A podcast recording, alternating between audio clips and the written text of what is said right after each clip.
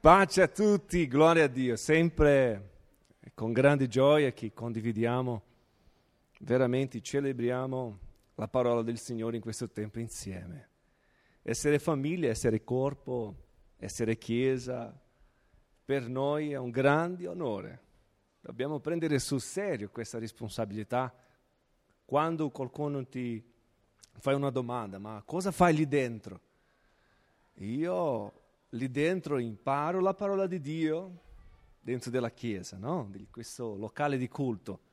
Imparo la parola di Dio, imparo a lodare Dio, imparo a avere tempo nella presenza di Dio, imparo a essere chiesa. Non veniamo nella chiesa, noi siamo la chiesa del Signore. Amen? Noi siamo la Chiesa del Signore. Per te qual è il privilegio di questo? Di essere chiamati Chiesa.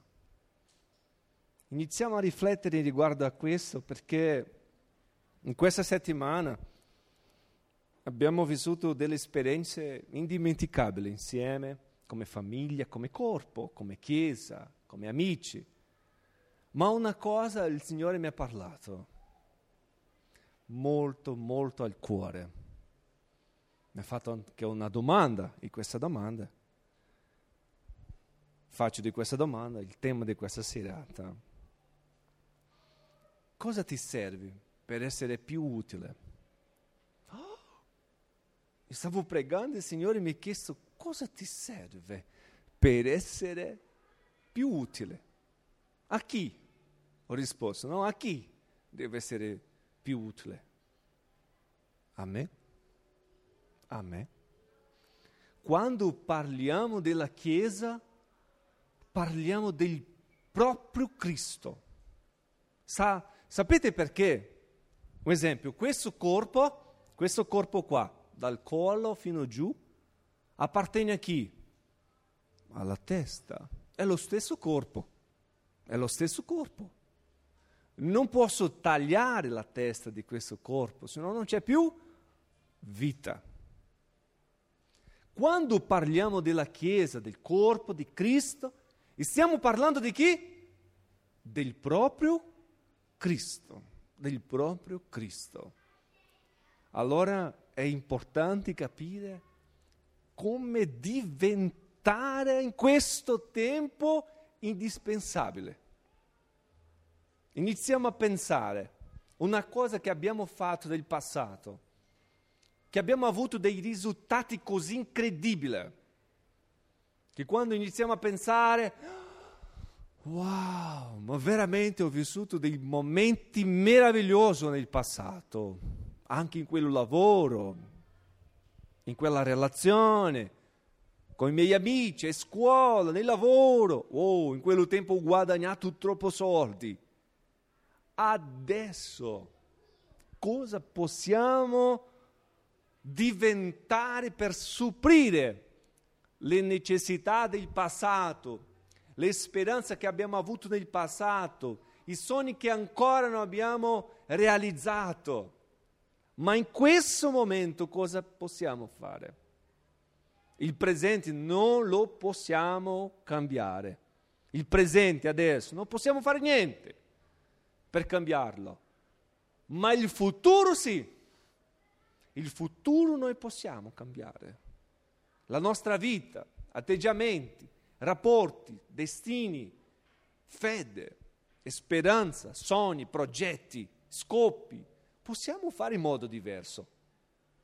Forse fino adesso tanti sogni, tanti progetti non sono stati ancora realizzati, ma non ti possono deludere, devono spingerti a pensare, a sognare, a progettarsi, a cercare di essere modellato per fare realizzare tu tutti i tuoi progetti. È necessario avere un piano. Ma io stavo proprio pregando, il Signore mi ha dato questo versetto, secondo libro delle croniche 21, capitolo 21, versetto 20, che parla di un re di Israele. Ho pensato molto nella sua vita, cosa ha fatto per il suo popolo, per il popolo di Dio. La Bibbia dice che lui era un re, aveva 32 anni quando cominciò a regnare. Lui era un re, un re aveva il titolo, l'autorità, il governo, aveva un popolo da gestire, era un re, veniva da una stirpe reale. Il regnò otto anni a Gerusalemme. Se ne andò senza essere rimpianto. E fu sepolto nelle città di Davide, ma non nelle tombe dei re. Non hanno preso in considerazione il suo titolo, il suo regnato, il tempo che lui ha avuto governando. Lui non è stato sepolto come un re, perché nessuno ha pianto, nessuno ricordava, nessuno lo voleva. La domanda è che dopo che lui è andato, nessuno ricordava più di lui. Questo mi ha fatto pensare oggi. In che modo posso servire questa nazione? In che modo posso servire la mia casa? In che modo posso servire la mia Chiesa, la Chiesa di Cristo? Di che modo posso essere utile in questo tempo in cui sto vivendo adesso? In che modo il Signore mi può usare? Il Signore mi ha parlato disponibile. Il Signore continua a cercare persone disponibili. Disponibile. Ma se ancora non lo so chi sono, chi sono in Cristo, non riconoscono ancora il mio Signore come il mio Salvatore, o riconosco soltanto che Gesù è il Salvatore del mondo, ma non l'ho fatto come il mio Signore, colui che guida la mia vita, colui che gestisce la mia vita. Ancora non ho permesso, non ho dato il permesso a lui di guidarmi completamente. Ancora non l'ho consegnato la mia vita completa, forse in parte. In parte sì, lo conosco, lo riconosco come il mio Signore, ma ci sono aree della mia vita che ancora lui non, non posso lasciarlo gestire non posso ancora consegnare completamente, perché ci sono cose ancora nella mia vita che sono nell'oscurità. Forse mi farà vergogna di confessare a Lui, di confessare a qualcuno, di liberarmi di qualcosa del passato che possa farmi una nuova persona, vivere questo nuovo tempo nella mia vita che offre la parola di Dio. È un nuovo tempo fa una separazione tra una vita vecchia e una vita nuova. Gesù quando entra nella nostra vita muore la vecchia, nasce una nuova persona. E pensiamo in modo diverso, facciamo le cose in modo diverso, anche quando non vogliamo, ma abbiamo capito che siamo nuove persone. E questa nuova persona deve vivere in modo diverso, così deve essere la nostra vita in modo diverso. E così avremo veramente un nuovo tempo dove goderemo di frutti diversi, frutti diversi nelle nostre vite. Amen? Perciò è importante non fare come ha fatto questo re. Se leggete a casa dopo, seconda cronica 21, il capitolo 21, conoscerete la storia di quest'uomo. Cosa ha fatto? Perché lui è stato dimenticato? Tanti oggi che conoscono il Signore e continuano ancora a vivere una vita come se non lo avesse. ancora, vivendo a modo vecchio, perciò è importante. Come diventare indis- indispensabile. Amen? Domandiamo a questa bellissima persona a fianco a noi, come posso diventare una persona indispensabile? come posso fare? Come posso fare? Mario, come posso fare? Cosa possiamo servire a casa, lavoro, nella chiesa, sulla strada, dappertutto? Un nuovo modello di vita. Se qualcuno ho messo dei punti importanti, il primo punto, come possiamo essere una persona indispensabile? Io stavo pensando a me di condividere cosa che Dio ha parlato a me, con la mia vita, quando l'ho chiesto. Tu, risposta di Dio, tu quando inizierai le cose devi finirle. Ogni volta che inizierai qualcosa devi portare alla fine. Non posso iniziare qualcosa e lasciare sulla strada, sulla metà, e non concluderla. Io devo prendere sul serio. Un esempio, se inizio a leggere un libro, devo concludere. Questa è la mia missione. Se prendo una responsabilità di fare qualcosa per la moglie, i figli, il marito, a lavoro, a scuola, ovunque, devo mettere quello nel mio cuore come una missione, così diventerò una persona indispensabile. Tutti vedranno che io comincio qualcosa e la porto a termine.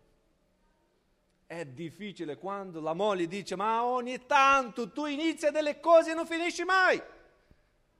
O un marito guarda la moglie ma quando finirai questa cosa? Da quando ci siamo conosciuti? Che ancora cambia sempre di idea.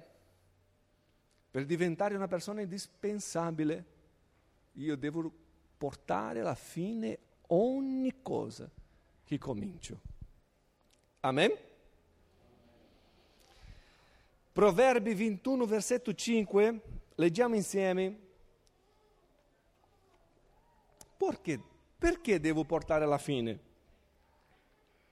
Il versetto dice i disegni dell'uomo diligente conducono sicuramente, sicuramente all'abbondanza, all'abbondanza ma chi troppo si affretta non fa che cadere nella miseria. Dio stava parlando a me questo.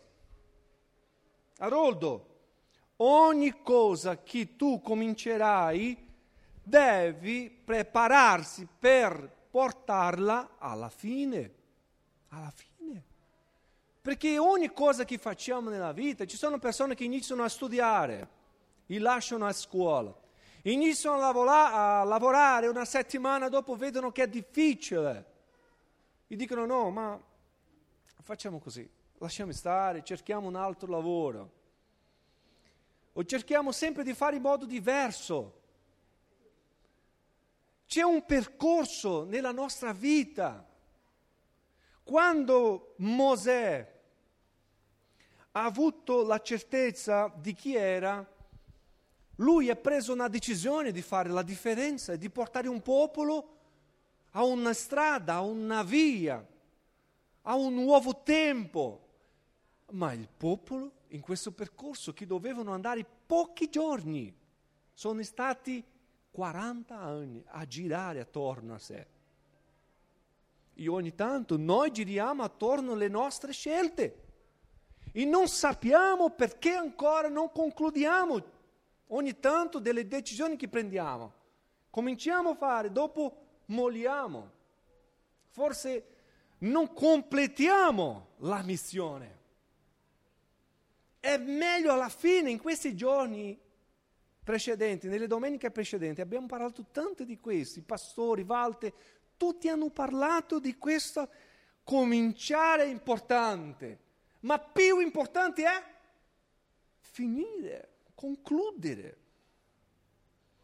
Quando parliamo del nuovo tempo per noi, per le nostre vite, di un locale di culto pieno di tante persone, stiamo parlando di un piano, di un progetto, di un scopo che siamo noi come Chiesa responsabili di prendere sul serio questo argomento. Non è un sogno di una persona, del pastore o mio, di Valte, no, delle nostre famiglie. È un sogno di Dio, è un piano di Dio, un progetto di Dio. E quando diventiamo veramente una persona affamata, assedata di conoscere la volontà di Dio per le nostre vite, noi scopriremo che la conclusione, i termini delle cose veramente sono importanti. Perché dice la Bibbia chi? Che sicuramente i disegni dell'uomo diligente conducono sicuramente l'abbondanza. Noi inizieremo a godere di un tempo di prosperità. Quando prendiamo sul serio, io credo che questa Chiesa noi vivremo un tempo di prosperità in modo personale. Questo è difficile in questo momento sto vivendo un momento difficile, prenderò sul serio questa situazione. Non lascerò, ma cercherò di essere abilitato. Cercherò di essere cosciente di questa situazione e pre... Ho dimenticato la parola.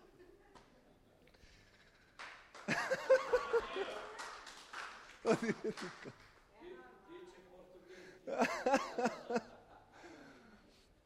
no, ma io credo che Dio è un Dio che continua a darci delle opportunità di fare la differenza. Tra pochi giorni noi vedremo la gloria di Dio, si prenderemo sul serio ciò che Dio sta parlando in modo personale. Quando Dio inizia a parlare nel mio cuore, io farò io farò. Io ogni tanto dico io non credo, io non credo, io non credo, ma Dio continua a dire io farò, io farò, io farò, sono io che devo decidere, io credo, io credo, io vivrò così, io vivrò questa fede, deve essere la mia motivazione. Io credo. Non posso ogni tanto davanti a momenti difficili dire ma veramente forse è meglio cambiare il discorso, è meglio cambiare il matrimonio, è meglio cambiare la strada, è meglio cambiare la chiesa, è meglio cambiare tante cose.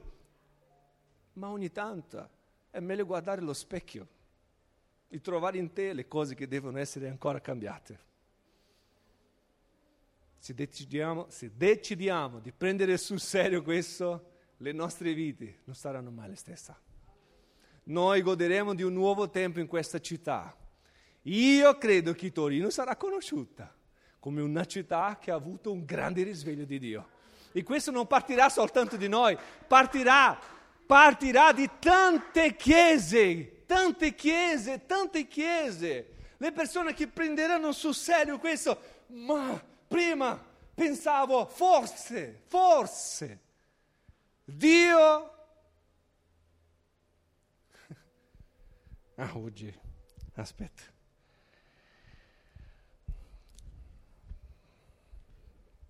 Questa acqua santa.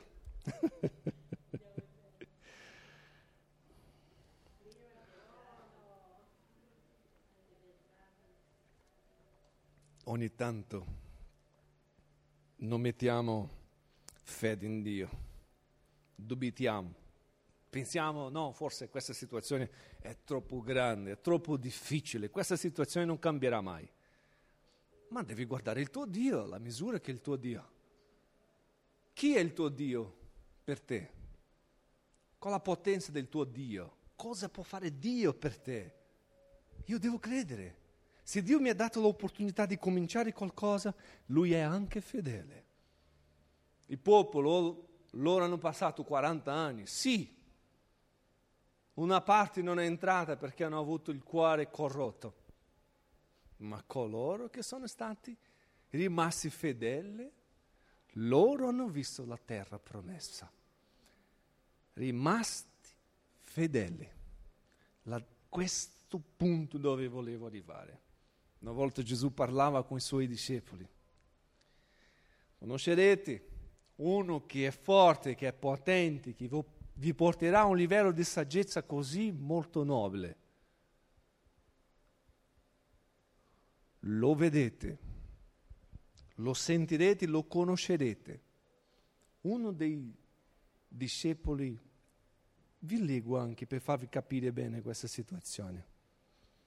Lì è Giovanni 14, versetto 15 fino a 26, se volete, dopo, dopo a casa. Conoscere questa storia. Uno dei discepoli, mentre Gesù parlava, ha detto, Signore, come mai ti manifesterai a noi e non al mondo? Io stavo pregando riguardo questo, questa domanda che ha fatto Giuda.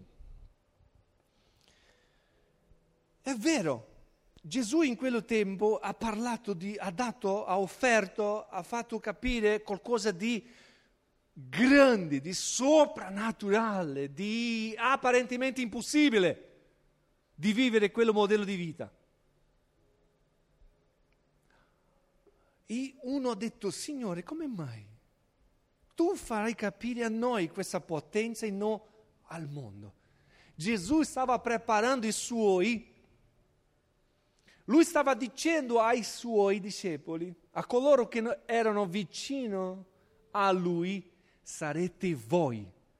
Sarete voi, non io, Pio, ma voi. Il mondo inizieranno a vedere in voi, nella vostra famiglia, attraverso dei vostri figli, attraverso delle vostre vite, questa potenza. Qua entra la Chiesa quando noi parliamo di Gesù, nessuno guarderà al cielo, ma dove è questo Gesù? Loro guarderanno a te e cercheranno in te questo Gesù. Gesù stava parlando, oh, dopo che devo compiere tutte le promesse, devo morire, devo fare tante cose ancora, sarete voi a portare a portarmi, a portarmi. La differenza non è parlare soltanto di Gesù, ma è quando tu inizierai a pregare, inizierai a, a, cominci, a, inizierai a, a conoscere le persone, i tuoi amici vedranno in te questo Gesù che tu parli tanto. La differenza della Chiesa non è soltanto ascoltare, ma Gesù parla di una Chiesa che mette in pratica. Una Chiesa che crede veramente. Gesù ha risposto, se uno mi ama, osserverà la mia parola.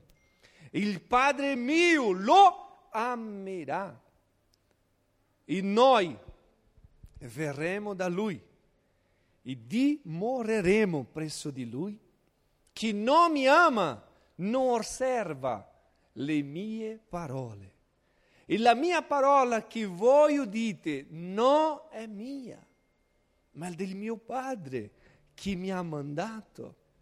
Adesso vi ho detto queste cose, stando ancora con voi, ma il consolatore, lo Spirito Santo che il Padre manderà nel mio nome. Nel mio nome vi insegnerà, vi insegnerà ogni cosa e vi ricorderà tutto quello che vi ho detto. È necessario camminare con lo Spirito è necessario conoscerlo, perché Gesù parla di una cosa molto, molto importante. Gesù parla qua di due cose. Il mondo non lo conoscerai, ha detto Gesù, lo Spirito Santo. Il mondo non lo conoscerà. Il mondo non lo vedrà. Sai cosa significa? Che il mondo, il mondo, oggi, oggi, in questo tempo, aspetta lo Spirito di Dio, lo Spirito Santo, la immagine di Gesù. Loro aspettano il proprio Dio adesso vivendo attraverso di noi come Chiesa, attraverso delle nostre vite. E quando noi pensiamo in questo modo, abbiamo questa certezza, ogni cosa che cominceremo porteremo alla fine. Ogni cosa, anche quando ci sembra difficile e impossibile. Amen? C'è un versetto che io stavo oggi leggendo qua, che parla dei doni dello Spirito Santo. Stiamo già concludendo. Che parla dei doni di Dio. Che parla che dobbiamo cercare i doni spirituali, i doni di Dio. Chi crede, chi crede veramente che hai dei doni di Dio? Fai così con la mano. Ok. La domanda è come in questo tempo, in questo momento, io mi sto lasciando usare dallo Spirito per fare vedere agli altri questi doni. Sto fa- cosa sto facendo adesso, adesso, in questo tempo, per rendermi indispensabile per questo corpo, per la mia famiglia, per il mio gruppo, per il mio discepolato, per la mia famiglia principalmente. Come loro mi vedono? Come mi vedi i miei fratelli, i miei parenti? Come loro mi guardano? Vedono veramente Gesù in me? Perché se loro vedono, questo è il punto di partenza. Noi dobbiamo creare delle strategie per renderci indispensabili in questo tempo che noi stiamo vivendo.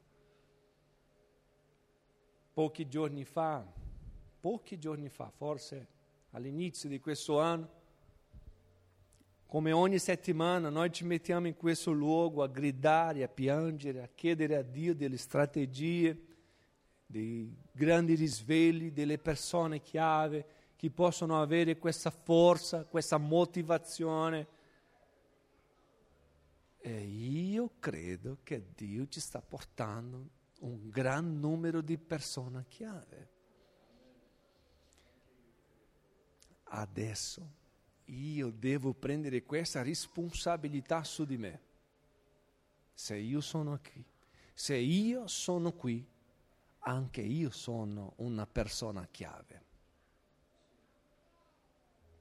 Se noi oggi siamo qui è perché il Signore ha scelto ognuno di noi per fare la differenza e renderci indispensabili.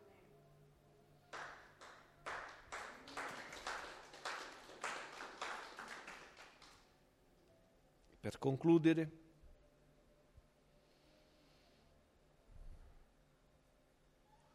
questa è una chiacchiera mia con Dio, va bene? Vi sto condividendo una chiacchiera mia con Dio. Per concludere,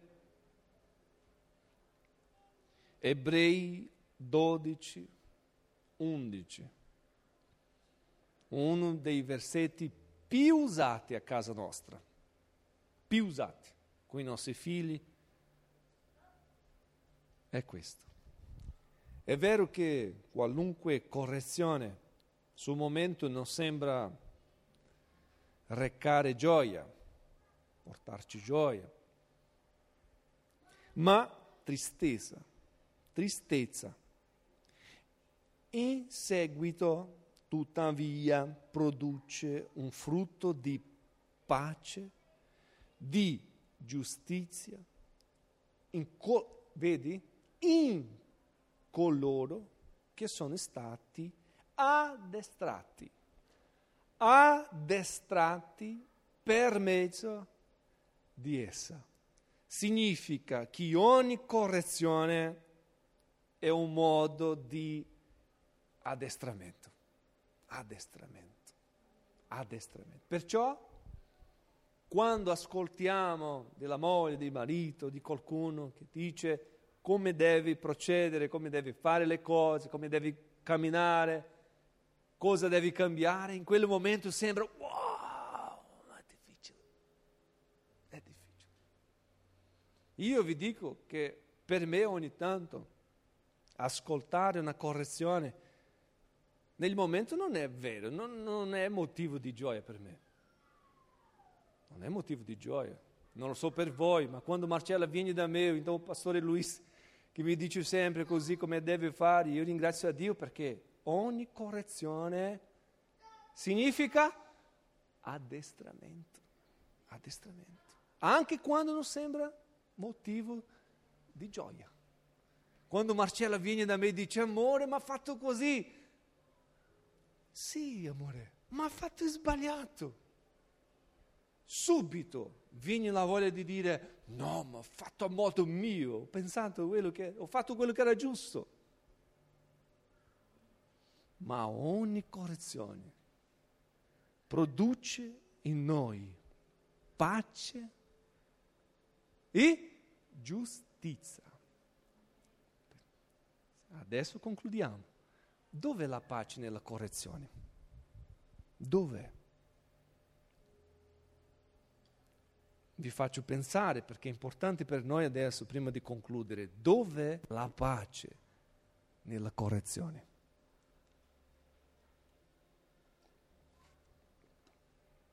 Facciamo una alla volta, va bene? Dicendo qua, la crescita, trasparenza, ancora?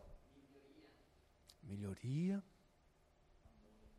amore e così. Ma sono io che devo decidere. Devo decidere di credere. Se non prendo questa decisione di credere che la correzione che mi stanno facendo è importante per me, vedrò sempre come qualcuno che sta cercando di mi gli armi. Io dico sempre a Marcello, amore, ti devo pagare, aspetta, aspetta, ogni correzione ti devo dare 10 euro. Io ho tanto da imparare, non farò questo con Pastore Luis, no, perché se no lo lascerò ricco. perché veramente ho, ho tanto, tanto, tanto da imparare, tanto, e voglio imparare. Vi faccio un piccolo esempio. Io dico sempre Marcello, pastore, o Walter, sempre adesso è un grande uomo usato da Dio per aiutarmi come fratello, ma in questa settimana scorsa Marcella mi ha detto una cosa che mi ha fatto malissimo, perché mi, lei mi stava aiutando. Quando lei ha detto, amore, ti devo dire una cosa che ti farà male. Oh, prima di sentire ho iniziato già... Ah! Facciamo così, amore. Dimmi, subito, dimmi.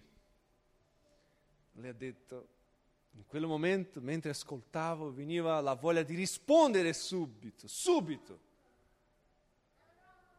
Mi sono ricordato che un saggio, un uomo saggio, deve ascoltare tutto ciò, tutto ciò senza interrompere senza interrompere il raziocinio della persona. Si dice raziocinio? Hm? Raziocinio. Quando lei ha finito. Ho detto, amore, forse oggi mi hai fatto troppo male. Ho detto così proprio, mi ha fatto male, amore, così. Lasciami piangere due ore. Ho chiesto a lei, lasciami piangere due ore e io ti risponderò. Le ho detto, va bene. Sono andato a pregare. Sono entrato nella mia camera e ho detto, padre, allora io ti chiedo una cosa. Marcella ha detto la verità. Marcella ha detto soltanto la verità che mi ha fatto male, mi ha fatto anche molto male. Adesso ti chiedo una cosa. Dammi un cuore nuovo. Dammi un cuore nuovo. Dammi un cuore nuovo. Ho iniziato a piangere, a chiedere, a chiedere, a chiedere, a chiedere lo Spirito.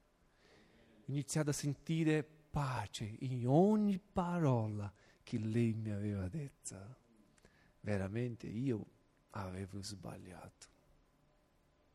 E Dio mi ha dato la pace, mi ha fatto, Lui mi ha fatto giustizia, Lui mi ha fatto. Perché in momenti così subito cerchiamo i nostri diritti di risposta, subito. Ma quando portiamo davanti a Dio, Lui ti farà giustizia e ti convincerà di ogni cosa. Quel momento dopo sono tornato da lei e ho detto amore, io ti ringrazio, il Signore mi ha portato la pace, mi ha dato la parola di giustizia. E veramente io devo cambiare e questa è la forma che devo camminare in questo nuovo tempo. Adesso ti devo anche pagare per questo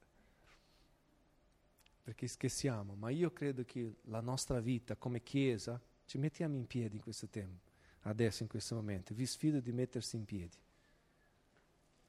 Vi dico che essere Chiesa è una decisione ogni giorno. Perché dopo questa situazione, un giorno dopo, abbiamo avuto una seconda esperienza dove sono andando ancora una volta davanti a Dio a chiedere di nuovo un cuore forte, saggio per aiutare. Amen.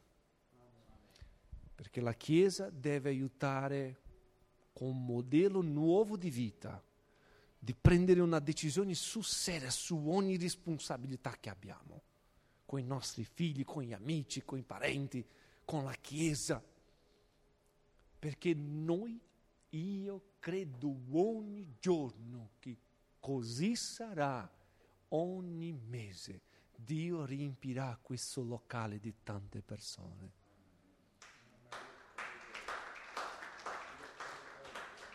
Per noi forse oggi no, anche un po' difficile in questo tempo che stiamo vivendo, tante cose, ma forse è vero questo. Se prendiamo questa decisione sul serio, tra poco tempo noi affitteremo questo secondo locale qua per fare una scuola per i bambini, per fare qualcosa, caffè, ristoranti, qualcosa di grande. E la fasciata che da sei anni che ascolto uscirà, pastore. È tre anni. Tre anni. E... Ma io credo. A me, Mario. Prendiamo sul serio questa decisione oggi di essere Chiesa. E facciamo la differenza in questa città. E di diventare una persona indispensabile. Devo essere indispensabile per te, Mario. La tua città, la mia città. non, questa città il mio Signore mi ha dato per eredità. Questa città. Questa nazione è la mia nazione. Siamo italiani. Alleluia. Preghiamo. Padre, noi ti ringraziamo, facciamo così con le nostre mani perché noi crediamo che il Signore ci ha dato già. Signore, noi prendiamo possesso di ogni promessa che tu già hai fatto, Signore. come Chiesa, come famiglia, come corpo, noi vogliamo diventare delle persone indispensabili in questa nazione, in questa città, Signore. Nel nome di Gesù noi vogliamo servire, Signore, in questa nazione. Vogliamo, Padre, nel nome santo di Gesù, fare la differenza. Padre, noi vogliamo guardare, vedere, avere la visione del cuore, della certezza nel nostro cuore. E così sarà. Noi saremo come Chiesa indispensabili in questa città, Signore. Il governo vedranno attraverso di ogni persona in questo locale come noi siamo indispensabili per il successo di questa città, Signore. Darci capacità, Signore darci saggezza, Padre. Noi ti chiediamo saggezza, forza, motivazione, fede. Riempi il nostro cuore di fede, Signore, per ogni giorno essere chiaro con noi stessi, Signore. Di cercare di cambiare le aree che ancora dobbiamo cambiare. Abbiamo proprio bisogno di crescere, Signore, di diventare adulti spirituali. Nel nome di Gesù, questa è la nostra preghiera, come Chiesa, come amici, come famiglia, come parenti che siamo. Noi conquisteremo, Signore, una grande moltitudine di persone in questa città. E così sarà ingrandito il tuo santo nome, Signore. E vedranno, Padre, in questa nazione, glorificheranno e diranno che tu sei il Signore e anche il Salvatore dell'Italia nel nome di Gesù Cristo. Che Dio ti benedica. Amen.